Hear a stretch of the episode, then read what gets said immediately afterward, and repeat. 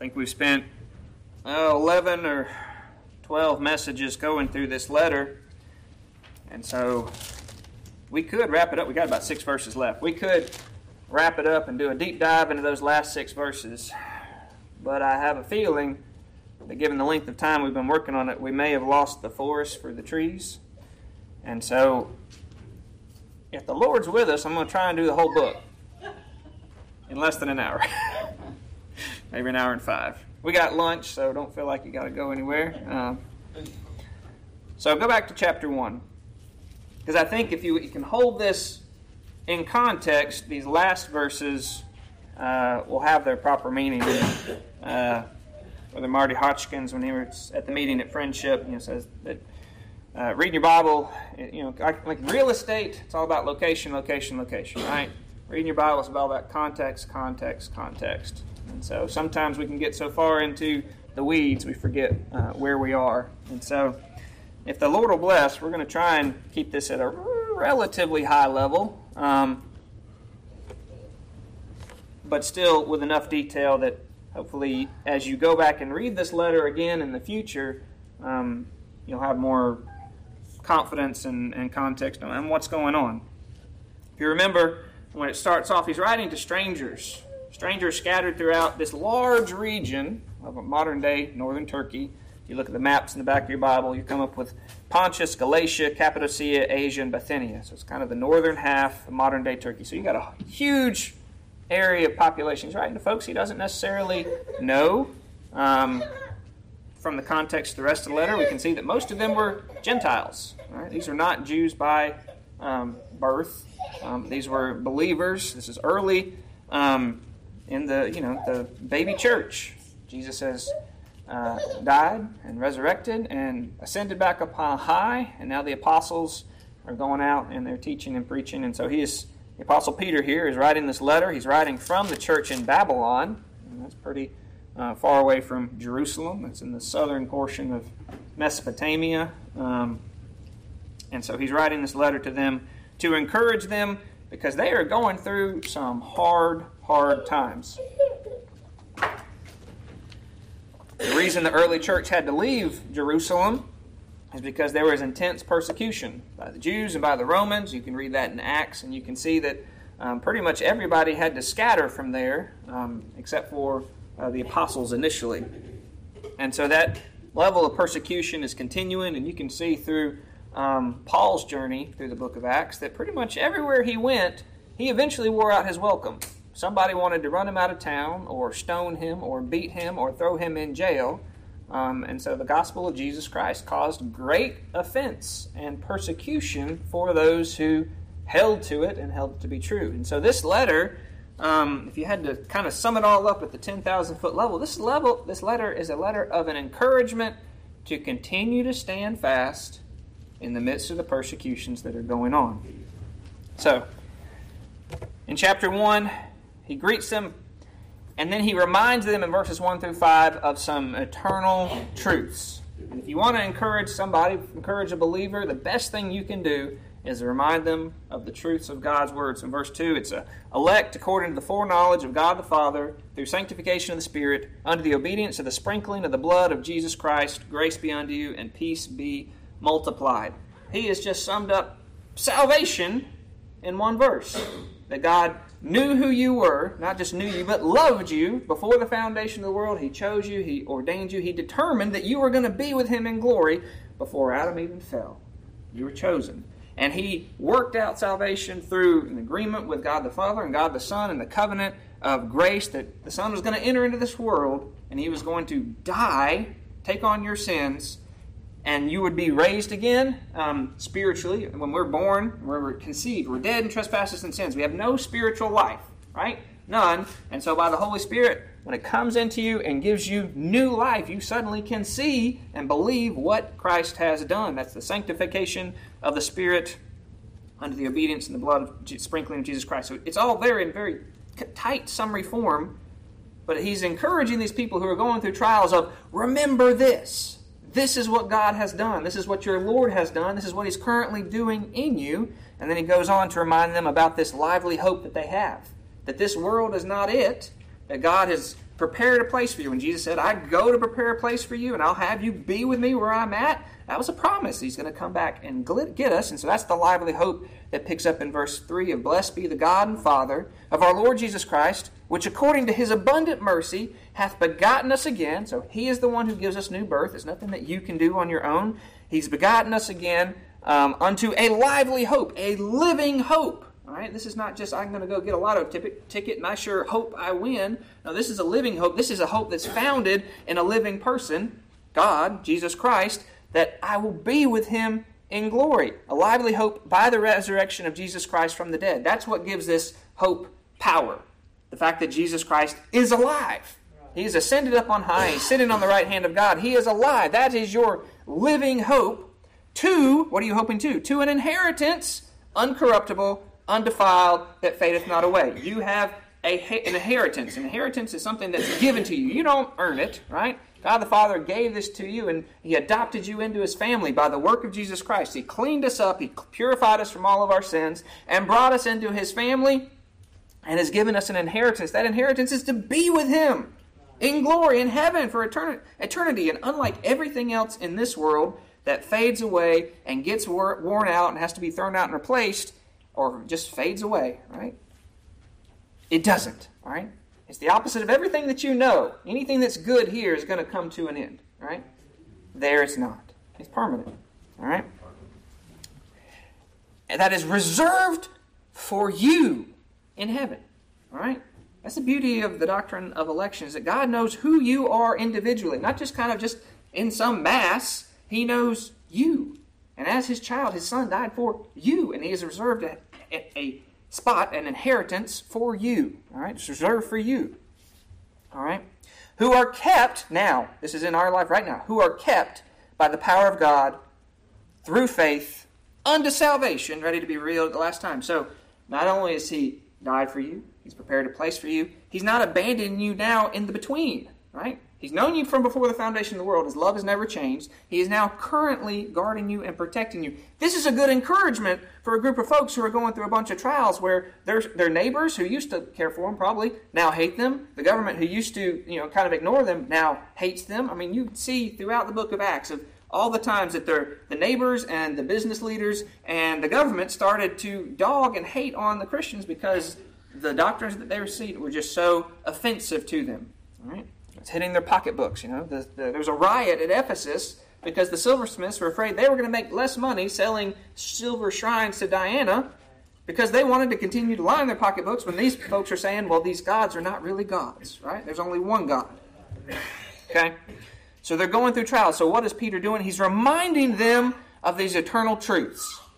If you're discouraged this morning, you're probably focused on what's going on right now. Remember these eternal truths. How long has he loved you? When will it end? It won't. What has he prepared for you? And what is he doing right now? He is keeping you by his own power. All right? Wherein you greatly rejoice. These are all things you can rejoice in. All right? To rejoice, that's a verb form of joy.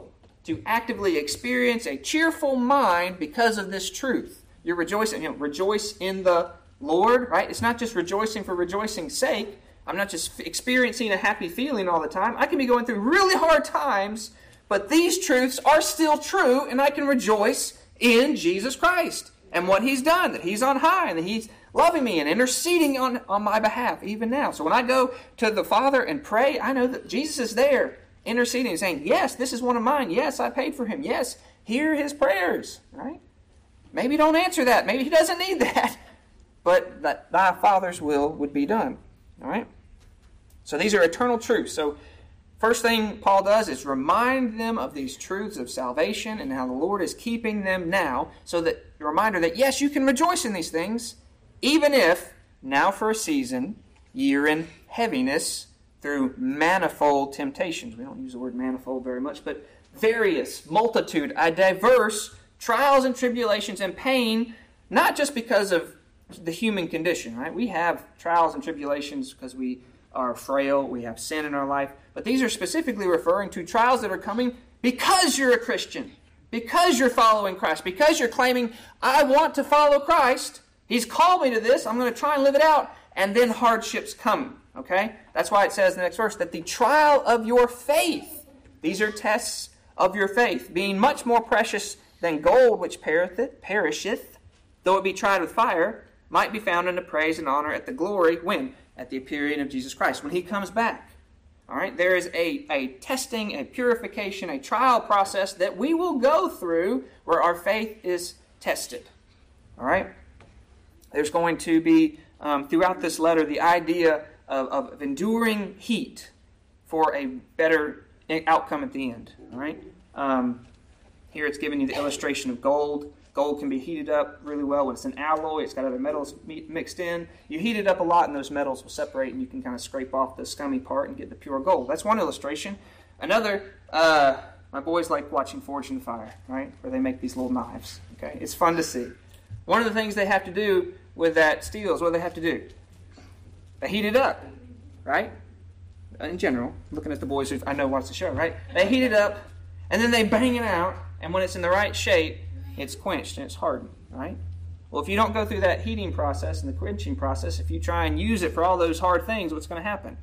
It's not going to work, right? You don't do it right, it's going to break or it's going to bend or whatever, but through that process, you have a tool that's better prepared for the master's use, right? The purification of your faith. So that's what these trials are referring to, that you can rejoice in these eternal truths even while you're going through these trials of your faith, that your faith will become more precious and will be found under the praise and honor at Jesus' appearing. All right? Okay. And then in verses 8 through 12, he gives you another reminder. So he's reminded you of these eternal truths. He's giving you another reminder of how you're blessed, of that you have the full picture. Okay? Old Testament saints, they only had glimpses of Christ. Right? There's little things that pointed to him of he's coming, but we don't know exactly what it's going to be like or how it's going to be. Job was able to say that I know that my Redeemer liveth and I'll see him with my eyes. But it's just these little itty-bitty glimpses, hints, foreshadowing him.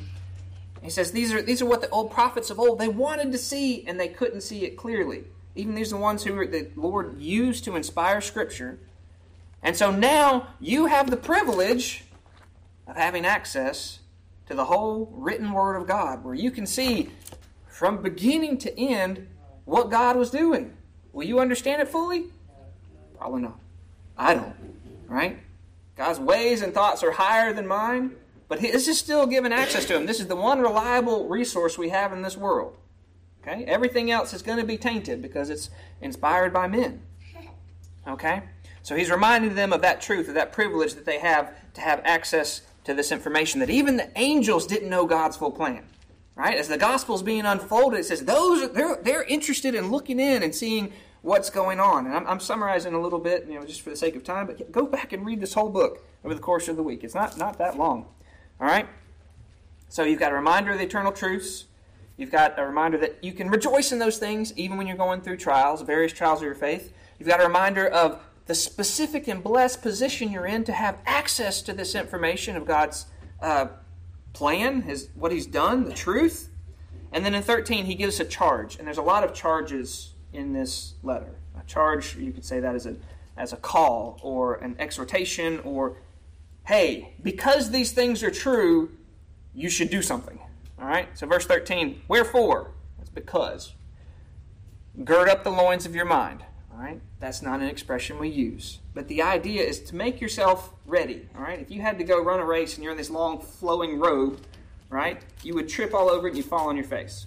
The idea is you'd tie a belt around it and you'd be able to gird it all together so you wouldn't hinder yourself. Well, the idea there is for your mind, that prepare your mind for these trials, for these tribulations. Have a mental fortitude. Be ready for action in your mind.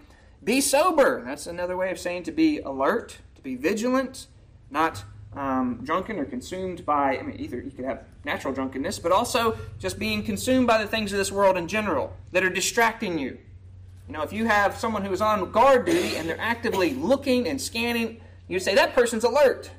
But if you got that same guy who's sitting there, but he's watching the clouds, or he's taking a nap, or he's playing on his phone, right? Is that person alert and sober? No. All right? So your charge is, because these things are true, do something. Gird up the loins of your mind. Be ready. Be sober and hope to the end. You should be encouraged. to the end, because this lively hope is still true. All right? That grace that you'll see at the end. There's going to be a great glorification of all God's people at the end. When Christ returns, He's going to give us glorified bodies. It's not new bodies. It says these are going to be changed in a twinkling of an eye, and they will no longer be burdened by sin. They won't fail. They'll become now a perfect form that will go on for forever. That's part of the glory that you're going to get to experience, and that's just the littlest bit. Right? We sing that song about the bride on her wedding day. It's not looking at, how pretty is my dress? She's looking at her bridegroom, right? The one that she loves and is marrying. That's the idea of it. On that day, there's going to be a lot of trappings, like the bride's dress, but that's not going to be the important part. The important part is, oh my word, I get to see my Lord. I'll see the nail prints in His hands and know that it was for me and for you that He went through that. That's going to be that great day. That's going to be that glorious day. That's what we're looking forward to. So we're prepared mentally in the midst of these trials. And how are we governing ourselves? That's kind of the theme there, is govern yourself as obedient children. You've been adopted into the family of God. Jesus said, if you love me, keep my commandments. Do the things that glorify Him. And there's a contrast with not fashioning yourself to your former self, right? Before you were called out of darkness into light, when you were still dead in trespasses and sins, when you were still doing the stuff that everyone else in the world wants to do and encourages you to do, and they kind of get mad at you if you don't go along with their game, right? It says, don't fashion yourself like that anymore when you were still ignorant, right? You had not been given enlightenment. Your eyes had not been opened. Rather, be obedient children. He's called you. He that's called you is holy, all right? So if your Father is holy, it says, be ye holy. Conduct yourself in a holy manner, in all manner of conversation. That conversation is not just talking about your yapping. That means your whole behavior. Everything about your life should be a desire to glorify God. All right? Because it is written, be holy, for I am holy. And if ye call on the Father, who without respect of persons judges, according to every man's work, pass the time of your sojourning here in fear. All right, so this letter is written already to believers. This is written to those who should be calling on their Heavenly Father. That's a form for praying, right? So this is who it's not written to unbelievers, right? Hey, you, believer, if you're calling on the Heavenly Father and you're asking Him for stuff, pass your time here in fear. Now, this is not dread and just anxiety and distress. This is a reverential, loving awe of your Heavenly Father, right? How good is He? Perfect. How powerful is He? He's got all power. Is more than I can wrap my head around. Right? You look at some of the Old Testament things that God was able to do with minimal effort. Right? Send an angel and wipe out 185,000 men with Sennacherib's army. All right? He was mouthing off. And what was he mouthing off? He said, your God can't save you. And God said, huh. Right? That's in the Psalms. It says that, the kings who are mounted up against the Lord, and He says He holds them in derision. He laughs at them. Right? The world cannot overcome your Father. So pass this time with fear. So govern yourself with holiness and with fear. And then it says why. Why do you do those things? Because of Jesus Christ, right? You know what redeemed you. It wasn't you putting money in the church plate. It wasn't, checking the box for whatever it is, any work you could do. It wasn't silver or gold that redeemed you, but rather it was the precious blood of Jesus Christ. Do you have any other reason that you need to live a life that glorifies Jesus Christ? You don't need any other reason. He purchased you with His blood. You belong to Him. Am I a servant? You better believe it. Who's my master? Jesus Christ. Right? That's our reminder. What's my motivation? I'm not trying to earn my way to heaven. I can't. There's nothing I can do that's good enough to get there. But can I show my gratitude and love for my Master who purchased me, who pulled me out of hell, which is where I rightfully deserve to go? And if He had sent me there, all I could do when I'm there is say, Lord, you're just, you're holy. For one sin, I deserve to be separated from you eternally. The wages of sin are death. And yet Christ took upon that death for us and paid the price for us, shed His blood. This is God coming into the world and shedding His blood for you. Do you need any other motivation? No. Hallelujah. Amen. All right? So because of that, because of Christ and who He is and what He's done, that's your motivation. So live this time with a good conversation as obedient children, with your mind alert, ready to continue this, even in the midst of persecutions, in the midst of trials. And it says, seeing that you've already started to love one another, do it more. That's your next part of your charge, is love each other more. This is within the church. Seeing as you have purified your souls in the obeying of the truth through the Spirit, under the unfeigned love of the brethren. You've already done that. See that you love one another with a pure heart fervently. Take it to the next level. Continue to love. Guess what? It's going to be hard to love a bunch of sinners. That's okay. That's what a church is made up of, a bunch of sinners, right? But they're purchased by God, and they're all trying to serve God. One of the things he says, that the world will know you as my disciples if you love one another. So you've already started loving another. That's good. Continue to grow in that. Love more intensely, fervently. Why? Because you've been born again. Not by the spirit of the world, but by the Holy Spirit of God, the indwelling Spirit, the Word of the Lord, which endures forever. That's Jesus Christ. He's the one who caused you to be born again. He's the one who gives you that desire to love. What's the fruit of the Spirit? Love, joy, peace. Right? Those are all come from the inward man that you can't make on your own. He has to give you that, and then you live it out. All right? So that's the word of the Lord, which endures forever. And this is the word which the gospel was preached unto you. All right? One chapter. I got to go faster. All right? So that's charge number one. Charge number two. And there's going to be patterns in this. There's going to be repetition. I think I repeat myself as a preacher. He repeats himself just in one letter. All right? Wherefore, because all that's true, those eternal truths, and what he's called you to do, because all that's true, you need to lay aside some things. Those old things, those old behaviors, that old man. And this one, these all focus on your mouth. Malice, guile, hypocrisies, envies, evil speakings. What's going to hinder you loving fervently among your brethren?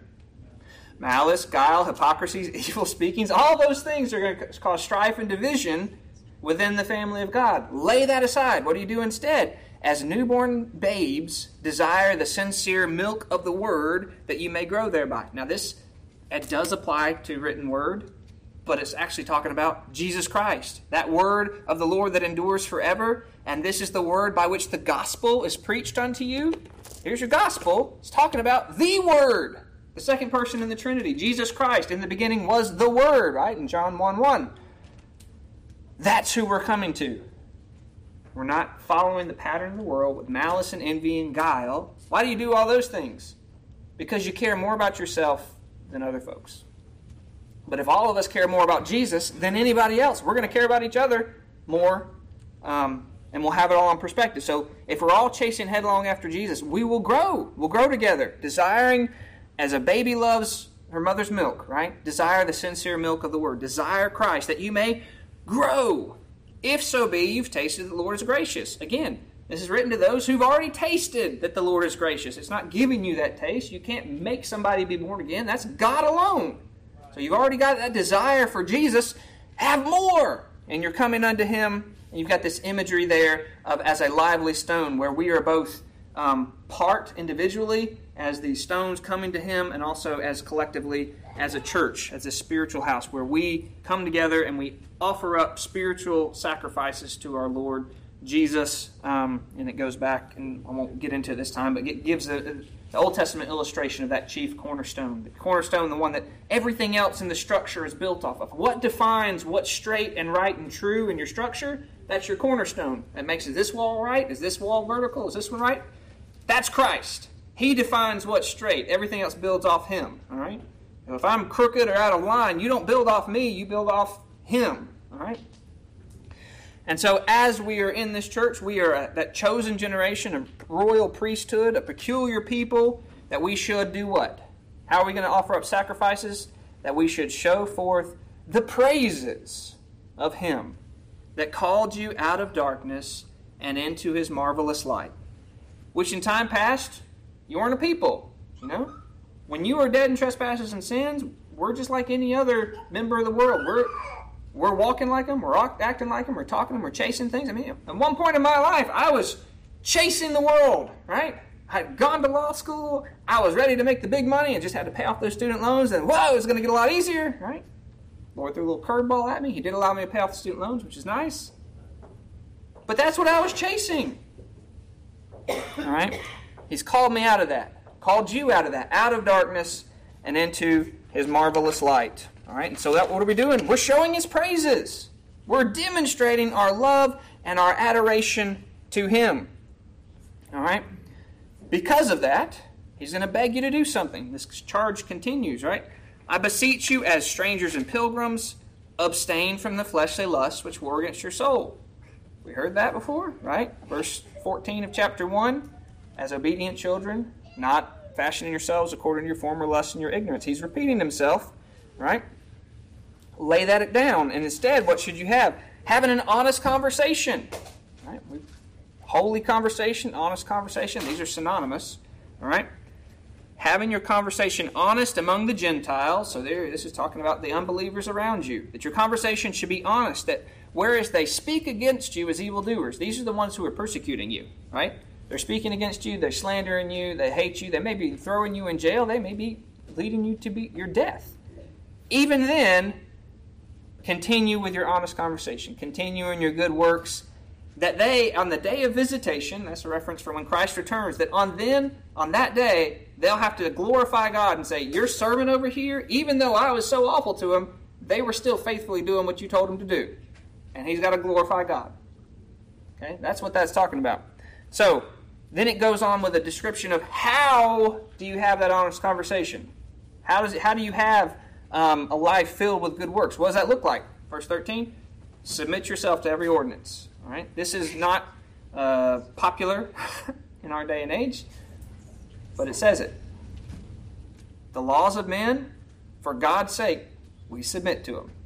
Okay? Everything that's not completely contrary to this, where it's requiring us to do something that's prohibited or prohibiting us from doing something that's required. So if they said, you cannot meet together as a body and worship anymore, that's not one we'd submit to.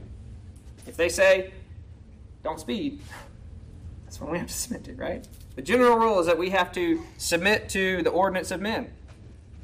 Because they're so great? No. Because the laws are just and right and fair? No. Because this is what our Heavenly Father told us to do. It glorifies him. Okay? So we're submitting for the Lord's sake. That's what it says. Submit yourself to every ordinance of man for the Lord's sake. Whether it be to the king as supreme or unto governors. Who do you think is authorizing the persecution of all these people? Probably kings and governors. Right? That's what happened in Christ. You had Pilate, these local Pilate and Herod, these local kings and governors. They're the ones who are saying, yes, it's okay to torture these people. Yes, let's kill them. Still. Okay? You know, can they take away the freedom of religion in this country? Yes. Will that stop us? No! Right? Will it get different? Sure. Right? But our service to the Lord is not contingent upon having a convenient environment. It's very nice to meet in here and have air conditioning and comfy seats, right? No gnats. Right? We did that when we met outside for a time early in COVID and was eating gnats while preaching. I didn't particularly enjoy that. But it's not required. None of this is required. When 2 or 3 of us are gathering together and we're worshiping the Lord, that's all that's required. All right? He's going to be there. He's the important party. All right? So, having our conversation honest, submitting ourselves to every ordinance of men, submitting ourselves to the kings, says this is the will of God, that with well-doing you may put to silence the ignorance of foolish men. All right? Verse 17, honor all, even the ones who are persecuting you, even the ones that are hating you. This is consistent with Jesus's, don't just be kind to those that are your friends, love your enemies too. Do good to those that persecute you and despitefully use you. Is this contrary to your old man and carnal and sin nature? You better believe it, right? You get that slap on the face. Your old man says, hide, I'm going to rear back and show you my right hook, right? But that's not where we're called to, all right? Do good to those. Continue to do good even in the face of opposition. Honor all men. Love the brotherhood. That's the second time in this letter. He's going to remind us to love within the church, brothers and sisters. Fear God. Second time he's reminding us to fear God. Honor the king. That's the second time he's told us to honor the king. Right?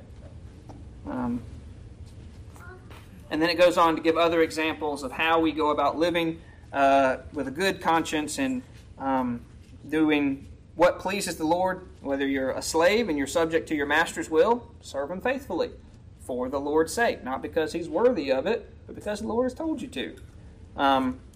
Even if you suffer for doing what's right, it's more thankworthy if you endure grief and you take it patiently if you're suffering for doing right when you're doing it for the conscience sake towards God. That's a long sentence. For conscience sake towards God, do what's right, even if there's negative consequences. Okay? And then it gives you a reason why, and what's the reason I always go back to? Christ. What's his pattern? Did he deserve any of what he received at the hands of those wicked sinners? No. Had he sinned at all? Had he tried anything that broke any of the law? Nothing, right? He had lived a perfect life. He'd injured nobody. And yet what did he receive? Hatred, torture, death, right? Is that thankworthy, his service to his heavenly Father? Yeah. Is that the pattern that we would follow? But we should, right? When he was threatened, he didn't come back with, you have no idea the angels that I have at my command. You better not do that anymore, right? He could have, right? His apostles wanted to go in and start hacking off ears in the garden. And, you know, he could bring down 10,000 legions of angels if he'd asked. But he was being obedient to the Father's will, that as the just person, he was going to suffer for the unjust, right?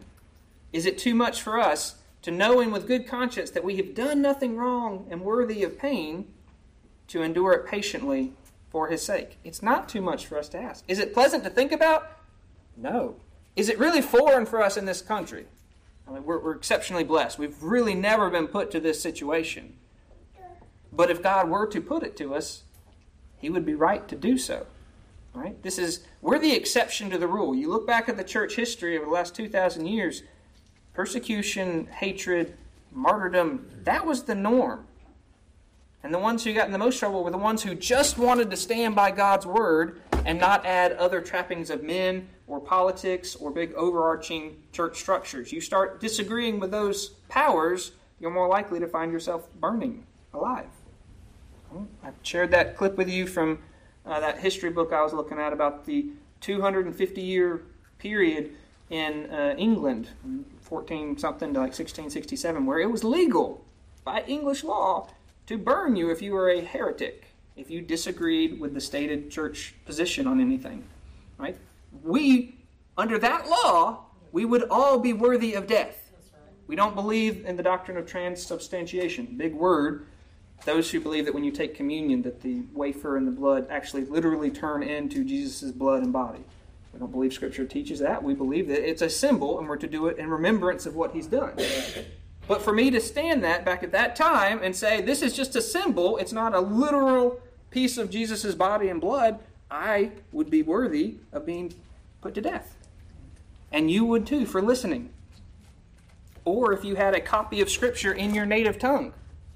This is England. This is not some far-off land. This is, if you had the Bible in English, that was a crime punishable by death. We have an exceptionally blessed life. It doesn't have to continue. Lord never promised us. Are we going to, have this whole life with a bed of roses? We may. We've had a very blessed period. But it doesn't have to. The Lord's not obligated to. And if things got hard, these are still the exhortations and charges that the Apostle Peter, the Lord through him, is giving of continue to stand fast, continue to do what's right, continue to be a faithful servant to me by faithfully serving within your country, by faithfully serving your masters. It goes on in chapter 3 of wives faithfully serving your husbands, husbands dwelling with them according to knowledge. That means not just abandoning your wife, right? Continue to live with them. That's something as Christians we should care very much about, staying with our wives, right? And dwelling with honor, giving them honor. Right? This is not something it's not a trophy. It's not a prize. This is a helpmeet created by God. Give it value. Treat her well. Right? This is truly how a loving husband of God will interact with his wife. Not some kind of caricature out there. Not some dictator ruling and giving dominion over his wife where he puts her under the thumb. Right? No, it's loving her as Christ loved his own church, which was a self-sacrificial love where he gave his own body to present his wife, the church, holy and blameless. So it goes on down in verse 8 of chapter 3, giving all these examples of how do you live out these good works? What is this good conversation? And all these different scenarios. And it's continuing to walk by the Spirit, basically. Doing what pleases the Lord, glorifying Him. Verse 8 says, finally, be you all of one mind. It's going back to within the church, right? Be you all of one mind, having compassion one another, love as brethren, be pitiful, be courteous. All right, what's the exact opposite of all those things? Malice, guile, hypocrisies, envies, evil speakings, right? What are we all tempted to do when we're having a bad day and haven't eaten recently enough, or somebody's crying in the car ride and you're losing your temper, right? You're tempted to go to those things, that old man, right? But it's the admonition and the reminder here is even in the hard times, because if y'all ever had, broken down the side of the road, you're changing a tire and somebody's standing behind you giving advice, right? More likely to be a little snappy, right? In times of pressure and stress and tribulation, that's when we need to be reminded over and over again of this is how we treat one another. Pitifully, compassionately, courteously. Does it matter how we speak? Yeah. Is it going to get you to heaven? No. That's Christ's work. His work completely. But how can I glorify Him, and how can I live a life that pleases Him, and how can I be of most service to Him? By doing what He's told me. Right? Let me glorify Him. Not rendering evil for evil or railing for railing. Railing is when somebody is just laying into you. All right? The modern vernacular, I think, is when you give it back, it's to clap back. Right? Well, don't do that. All right? That's not what we're called to. Having that perfect retort is not glorifying to God. But contrariwise, what do you do instead? Blessing. Blessing those that persecute you rather than railing or cursing them. Knowing that ye are thereunto called, that ye should inherit a blessing. All right, y'all still with me? We're into verse chapter 3 down to verse 10. He's going to give in a reminder of there are ways you can avoid certain hardships in life. All right? Did you know that some hardships are self-inflicted? Yeah. Go read the book of Proverbs. If you can apply those, you can avoid a lot of self-inflicted hardships. Some come from the Lord, some come from our sins, some come from outside sources, some just come from our own stupidity because we are not applying the truths of these words, these general principles. It's not a guarantee, it's not a one-for-one relationship, but if you can apply these, you can avoid a lot of silly self-inflicted traps. So that's what he's saying here in verse 10. He that will love life and see good days, let him refrain his tongue from evil and his lips that they speak no guile. Let him eschew evil and do good. Let him seek peace and ensue it. All right? Is it wise to walk into a biker bar and start railing on somebody's mother? I would say no. Right? No good is going to come from that. Right? That is not seeking peace. That is looking for opportunities to cause trouble and get your nose rearranged. All right? But that's often what we do. It may not be that glaring of a perspective, but when we start mouthing off and we start not refraining our lips from speaking evil and guile, guile's deceit. All right? Whether we're speaking just straight out badness or we're deceiving somebody, if we're doing those things, we're causing trouble, whether it happens immediately or down the road. The same way that you're going to get your nose rearranged by that biker, it's going to cause trouble. All right? Rather, let him eschew evil. Eschew, that's a great word. It means to run away from it. Flee from evil. All right? Don't dilly-dally with the side of it. See how close I can get without getting into trouble.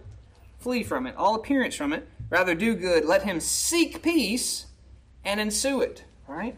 That's what we should be doing within the church. Seeking peace among the brethren. All right? And among the sisters. For the eyes of the Lord are over the righteous, and his ears are open to their prayers, but the face of the Lord is against them that do evil. If you're doing those things, don't expect the Lord to bail you out every time. Okay? Well, Lord, I'm praying that He won't rearrange my face. I told you not to go in there and say something. Right? Who is he that will harm you if you be followers of that which is good? That's the general rule, is that you are going to avoid a lot of trouble if you are going out of your way seeking good. You won't be making a lot of dumb enemies. All right? Now, it says, you may still have enemies. You may be doing the best you can and trying to please the Lord, and for righteousness' sake, you may still suffer. because you were being righteous. He says in that scenario, that's a very different scenario. He says, in that scenario, you can be happy. This is a different word than feel happy. This word, be happy, is that you are happy, you are blessed. And the carnal self says, what? I'm having trouble because I'm doing right? My dad would express it as no good deed goes unpunished. Right? You suffer for righteousness' sake, happy are ye, and be not afraid of their terror, neither of their trouble. How can I reconcile that? Why, Lord, how am I blessed if I'm doing the right thing and I'm still having hardship? Jump over to chapter 4 and verse 13 and 14. Because it's the same concept there of when you've got these fiery trials. Rejoice inasmuch that ye are partakers of Christ's suffering, that when his glory shall be revealed, ye may be glad with exceeding joy. If ye be reproached for the name of Christ, happy are ye, for the Spirit of glory and of God resteth on you. On their part he is evil spoken of, but on your part he's glorified. Right? You would not be willing to go through this, but for the fact that the Lord has done a miracle within your life. He has given you new life. He's given you the indwelling Holy Spirit. Right? And so by doing this acts of righteousness and suffering patiently for it, it's just another reminder to you of the Lord loves you. All right? And they can't take away that lively inheritance. And Jesus said, don't be afraid of men. The worst thing they can do is kill you. All right? And Paul would say, to live is Christ. I get the opportunity to serve Christ. But to die, that's gain. All right? Do we have to fear death? No. Am I saying to get drunk and go driving the wrong side of the road? No. That would be that foolish stuff that we were talking about. Do the best you can. Serve the Lord the best you know. Grow in grace. Desire the Word. Be close to Him. But when hard things happen because you're doing the right thing, be encouraged. Because that's just another sign the Lord is working in you. Okay? And you can rejoice. Yeah, folks may speak evil of you for it. But you're glorifying Him. He's being glorified by your faithfulness. So sanctify, this is verse 15 of chapter 3. Sorry, jump back. Sanctify the Lord God in your heart. Sanctify means to set Him as holy. To recognize God's holy. He is holy, He is holy, He is holy. And I'm going to be ready to give an answer to those who are persecuting me.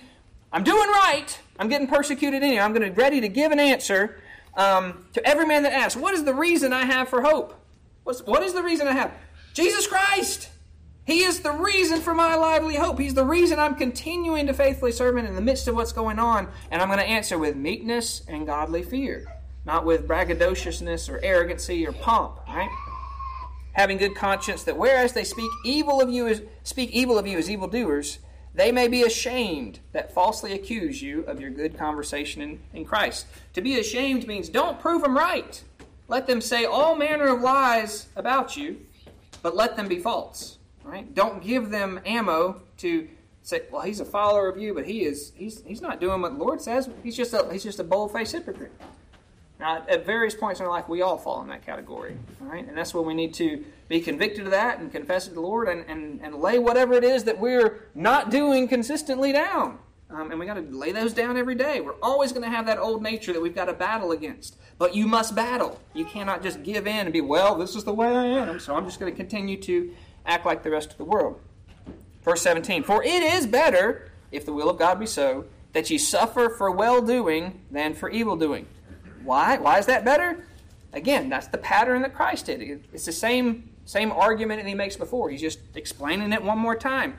Christ suffered, the just for the unjust. He had done nothing wrong. He'd suffered for well-doing. All right? He suffered, and he is now resurrected and gone into heaven. Everyone else is subject to him. All right? So because of that, you need to be willing to suffer as well. All right? This is not something you'll see on the TV preachers, right? Here's the number, send in your money, life's going to be perfect. No. For as much then as Christ hath suffered for us in the flesh, arm yourself likewise with the same mind. For he that suffered in the flesh hath ceased from sin. All right, this idea of arming yourself in the mind, that's like putting on armor for your mind. Be ready in advance to know that I could suffer for faithfully serving Christ, right? And that's okay.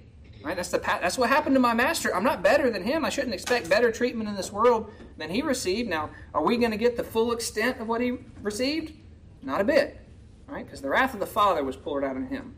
The most that we will ever receive is the judgment of men, right? At minimum, you can be mocked. At maximum, they could kill you.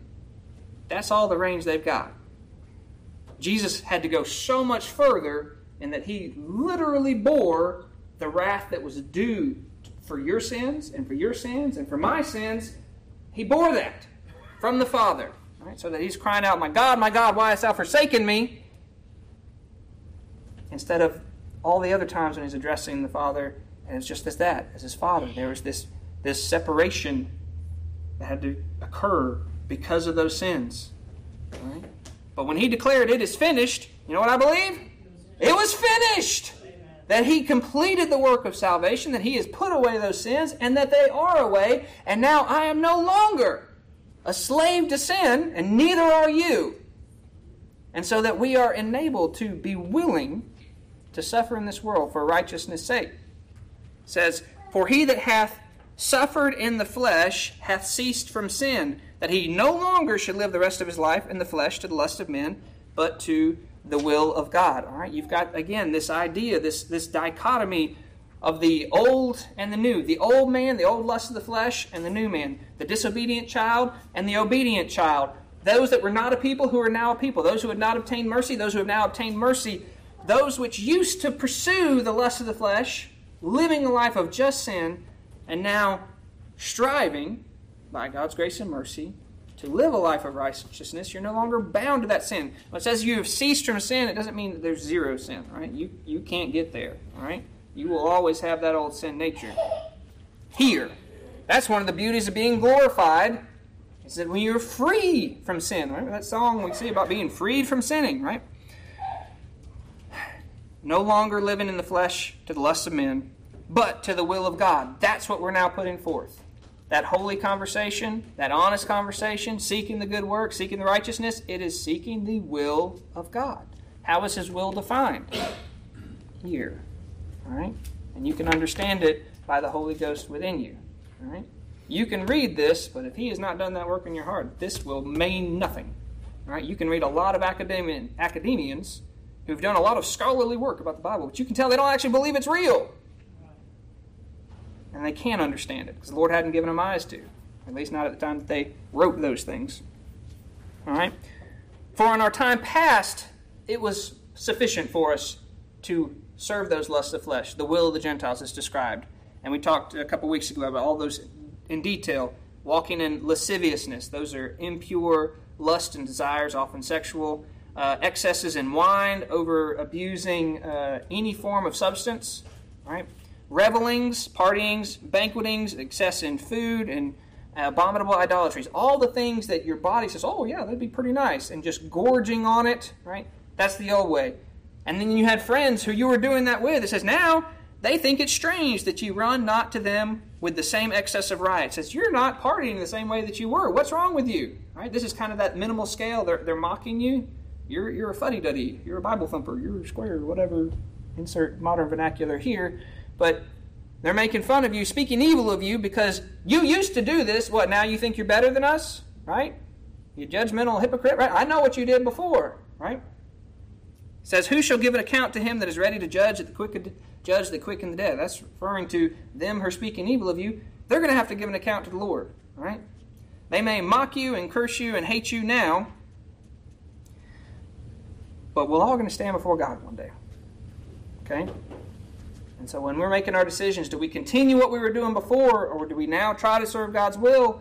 It's really no decision at all, or it shouldn't be. Right? I've got to stand before God. If in knowing the truth of what Christ has done, I continue to willfully sin and add sin upon sin upon sin that was put upon my Lord, that's shameful. Okay? It says, for this cause was the gospel preached also to them that are dead, that they might be judged according to men in the flesh, but live according to God in the Spirit. This is talking about those who had already been killed by men. They're presently dead in this world. They had been preached to. Men judged them according to the flesh. But what do they do now? They're living Their spirits are with God, and they live according to the Spirit. Okay? That could be you or I. And that idea comes in over in chapter 4 and verse 17. The time will come that if judgment must begin at the house of God, and if it first begin with us, what shall be the end of them that obey not the gospel? That's the idea, is that there is a judgment that we're going through, and it's in the court of men. And they won't give righteous judgment, right? We're crooked and perverse. But they'll be judging us and seeing, are you serving the God? And they may hate you for it. They may kill us. Okay? But that's not who we're ultimately going to stand before, right? When we stand before the throne, Christ is going to say, that one's mine. I paid for that one. There is no one who can condemn him. He is free, right? And there's nothing a man could say to counter that. All right? Verse 7, but the end of all things is at hand, living like the end is here. All right? Do you know when Christ is coming? No. Should you wait till you think he's about to come before you start trying to apply this? No. Right? We use the illustration about telling the boys to clean up their room, and it better be clean before Mama gets home from the store. Right? And the motivation changes a little bit when they hear the tires on the gravel, right? Mama's almost home. I got to work a little bit harder, right? That's the same idea, is that we are going to live today like Christ could come back today. And guess what? He could. If anybody tells you exactly when it is, they're lying. Scripture says they don't know. Okay? Be ye therefore sober. I think that's the third time he said that. Alert, vigilant, watch unto prayer. So you're communing with the Father, you're being engaged, you're vigilant, and above all things have fervent charity. That's the third or fourth time. Among yourselves, for charity shall cover the multitude of sin. Use hospitality one to another without grudging. And then it goes on to describe that the gifts that God's given you for the edification of the church, use them. As he's given them, use them. Use them for his glory. And then down in verse 12, it reminds of, if you're going through hardships, he says, don't think that this is some freak accident, some mistake that just shouldn't be. He says, don't think it's something strange if you're enduring trials for righteousness' sake. But rejoice, because you've been made a partaker of Christ's suffering. Again, not the full magnitude of it, but you get just a little bit of the taste, so that when he comes, you'll have a greater appreciation for the scope of what he's done. You can rejoice. You may be glad with exceeding joy when he comes. All right, and if you be reproached for the name of Christ, happy are ye, for the Spirit of glory and of God resteth on you. On their part, God is evil spoken of, but on your part, he's glorified by your faithful living it out. Verse 15 says, but suffering just because you've been doing evil, there's no glory in that. There's no honor in that. None of you should suffer as a murderer or a thief or an evildoer or a busybody in other man's affairs. He says, there's no glory in that. Don't think that just suffering for suffering's sake is good. But if you suffer as a Christian, as a follower of Christ, let not him be ashamed. There's nothing to be ashamed in that, right? If they came in here and arrested me for preaching the gospel today, y'all wouldn't have to say, oh, that's so embarrassing, our preacher's arrested, right? That's okay. That's a risk. There's no shame in that. If I was driving drunk and I was arrested, yeah, y'all better be ashamed. Oh my goodness, how is he leading us, right? It's a very different scenario. So suffering a Christian, let him not be ashamed, but let him glorify God on this behalf. All right? We talked about the judgment beginning with us, but it's going to end before the great white throne. Verse 19, wherefore let him that suffer, all of us, whenever we're suffering, according to the will of God. All right, so that's when we're suffering for righteousness' sake. Commit the keeping of their souls, and that word soul means your breath, your life, as opposed to your mortal soul. Let your life be committed to him in well-doing, as unto the faithful Creator. Trust the Lord. All right? Remember why we can rejoice with all this? Trust the Lord. He is a faithful Creator. He's a faithful Father. He sent his Son to die for you. Is he worthy of your trust? Yes. All right. Hey, we're up to chapter 5. We're going to get there eventually. All right. And then he gives a charge to the elders. And it basically sums up to this. Elders, do your job for the right reasons, with the right motive, not to get money out of his people, not to have power, not to have outsized influence, but rather as a servant, give an example for applying these things, and feed the sheep from the word, because man does not live by bread alone, but by every word that proceedeth out of the mouth of the Father. All right, do your job. Right? Which brings us down to verse 5. Likewise, ye younger, submit yourselves unto the elder. So, as we got this pattern of before, what's the holy and honest conversation? You're submitting to the works of men, the ordinances of men. You're submitting to the civil government. You're submitting to the masters, your employers, those who are over you. Wives to husbands, husbands dwelling with knowledge among each other. Even here, that the members of the church submit yourselves to the elders, to the leaders of the church. Why? Because they're teaching you the word, and they've been put in that role as an overseer to watch after you, as an under-shepherd, right? They should be pointing you to Christ, and for his sake, you should be listening. Well, he stepped on my toes. He offended me. He hurt my feelings. Okay, was it backed up by the word of God? If yes, do it anyway. If not, you may need to have a conversation with him, right? Yea, all of you be subject one to another, all right? This is that mutual humility, caring for one another, and be clothed with humility. All right, this word clothe is interesting. It means to engirdle oneself about to labor. All right? When Grandma went to go bake before Thanksgiving, what did she always put on? An apron, right? An apron is like a badge of servitude. When you go to most fancy restaurants, somebody comes out, what do they have wrapped around them? An apron, right? This is your symbol for our humility with each other. That each of us, when we come in here, we're tying on an apron, all right? We're not the ones sitting down at the table, y'all serve me, right? And even as the leader, those that would be chief among you, let him be your servant, right? So I should be patterning how to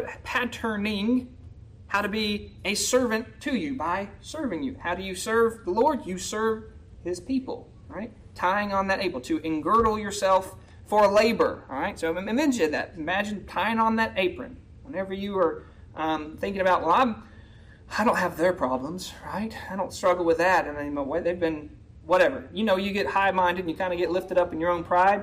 Tie on that apron. My job here is to serve. I serve the Lord. When I serve the least of his children, I'm serving him directly. Humble yourself. For God resisteth the proud and giveth grace to the humble. Now, Sister Marty told me that I could preach on pride going before the fall. She did. She did. And that's in Proverbs 16:18. It says, pride goeth before destruction, and a haughty spirit before a fall. And the backstory on that is she didn't want to use a cane, and she said she was proud. I said, you just teed up that sermon. She says, you can preach on it, but that's not the point. But it even came in here, right? He resisteth the proud, right? When you're lifted up in yourself and arrogant and thinking that you are better, one, than others, and two, more than God, because you know what's better, he is not going to help you along that path. For your good, he'll resist you. It means to stand opposed to you. But when you humble yourself before the mighty hand of God, he gives you the grace that you need to continue on to serve him. All right? So humbling ourselves. Humble yourself under the mighty hand of God, that he may exalt you in due time, in the right time. Whether that's in your lifetime or when he finally glorifies you. Okay?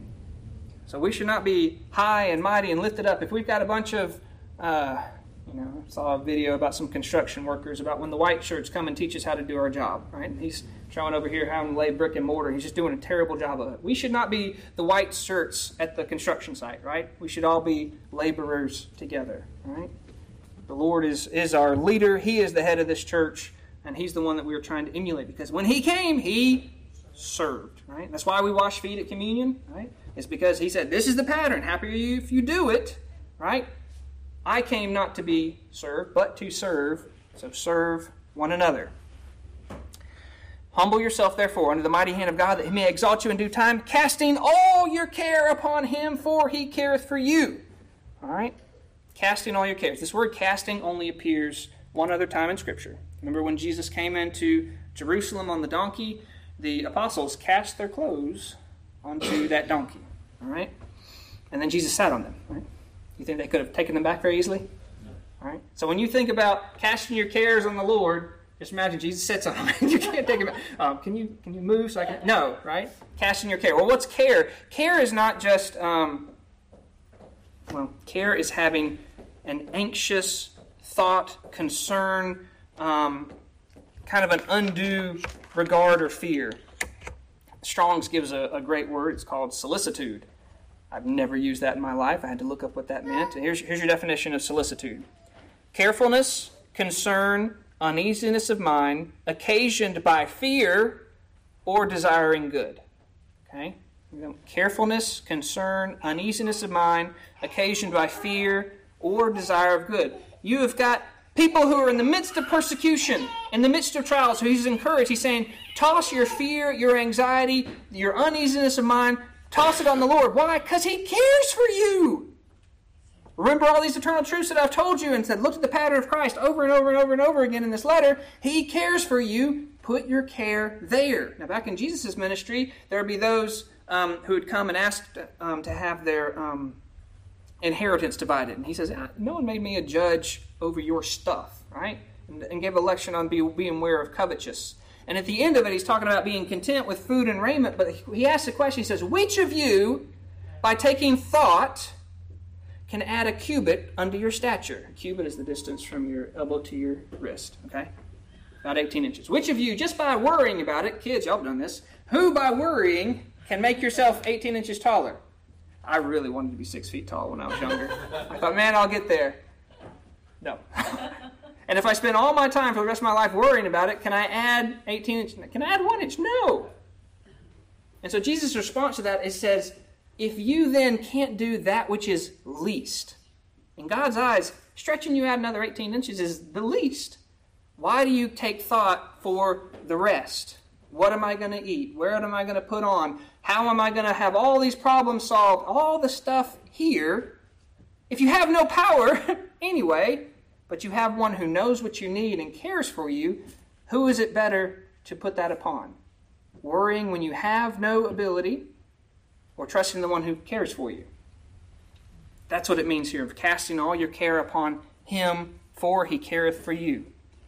Be sober. That's like, what, fourth, fifth time? Be sober. What do you need to do? Be vigilant. Why? Because you have an adversary. You have an enemy. You have one who stands opposed to you. That adversary is a legal term. It's the one who is on the contrary side of justice. All right? If you go to court, there's you and there's the other guy. All right? And that word adversary means a false accuser. Now, the devil means false accuser, a traducer. A false accuser. One who is going to slander you. Is it any wonder that the world slanders you for doing righteously? The devil's doing the same thing. He is walking about as a roaring lion, seeking whom he may devour. Now, a roaring lion.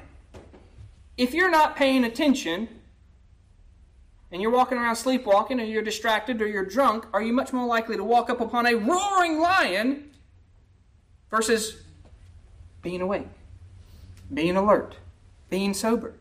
What does a roaring lion give you? A clue of his existence, right? It's not describing us. He's lying there in secret, entrapped, right? It's in hidden. But he's a roaring lion, so you should be paying attention because you can avoid falling into his pitfalls. What do the pitfalls look like? Falling into those lusts of the flesh, those traps. Those are self-induced. He'll often give you the nudge, right? He's walking about as a roaring lion, seeking whom he may devour. Whom resist? Stand opposed to him. How? Steadfast in the faith. In the truth of the faith. In the truth of what Jesus Christ has done. Knowing that this lion is really a defeated lion. Right? He's already had his teeth plucked. Right? He is going to, at the very end, be completely cast down. But he's got a little bit of time here. He cannot overcome the work of Christ. Right? Your salvation is secure. Those truths that we were resting in the beginning of this letter, they're still true now. But can Satan help you to have a miserable time here? Yes. And often you'll help him by not being vigilant, by not being attentive, by not engaging in the truth of God's word and not drawing close to him. Is there a mightier lion than him? You better believe it. We've been talking in our Bible study about Genesis, and we're talking about Judah, and there was a prophecy about him. And right now he's just a lion's whelp, a cub. But one day he's going to grow up and he's going to be a mighty lion that nobody is going to mess with. And that's the Lion of the tribe of Judah. That's referred to in Revelation. That's Jesus Christ, right? He is the mighty lion that no one can overcome him. All right? So, that's who's really protecting you. Cast all your cares upon him because he cares for you. Right? Y'all ever seen those videos of a little fella yammering to a big guy and suddenly the big guy just takes off? Right? Because there's somebody bigger standing behind them, right? Or it could be a little bear cub if you want that imagery, right? And mama bear is standing behind and they take off, right? You can stand fast, you can resist Satan because Christ is there. He's the one who's really scaring him off, but you're standing fast in the truth of the faith that who Jesus Christ is and what he has done and what he would have me to do. I can continue to faithfully serve him because of what he's done. And I know that you can't defeat that. And I don't have to follow you. I'm not a slave to sin anymore. While knowing that the same afflictions are accomplished in your brethren that are in the world.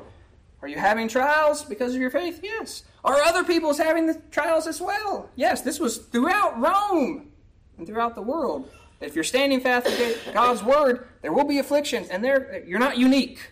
Okay? Sometimes, I'm so special. This has never happened to anybody. No. Right?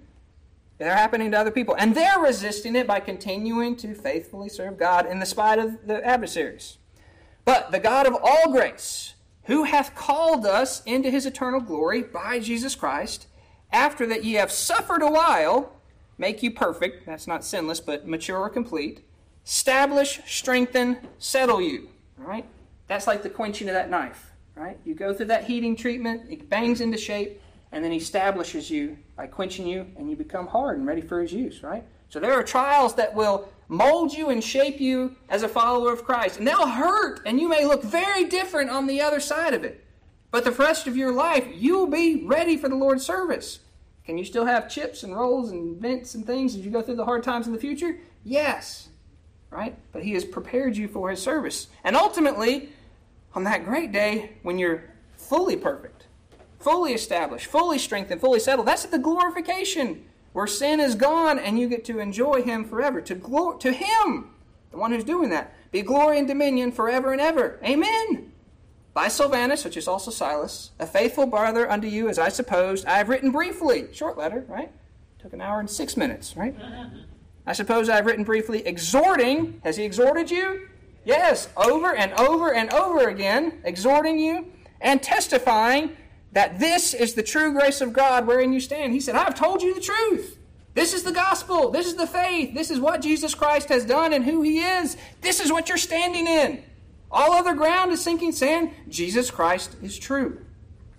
The church that is at Babylon, elected together with you, right? We started with election, we end with election, elected together with you, saluteth you, and so doth Marcus, my son. That's John Mark, one that who abandoned Paul early. He's now, become more faithful. Later, Paul would say, hey, send me him. He's faithful to the ministry. So just because you start off rocky and don't do it perfectly doesn't mean the Lord can't use you later.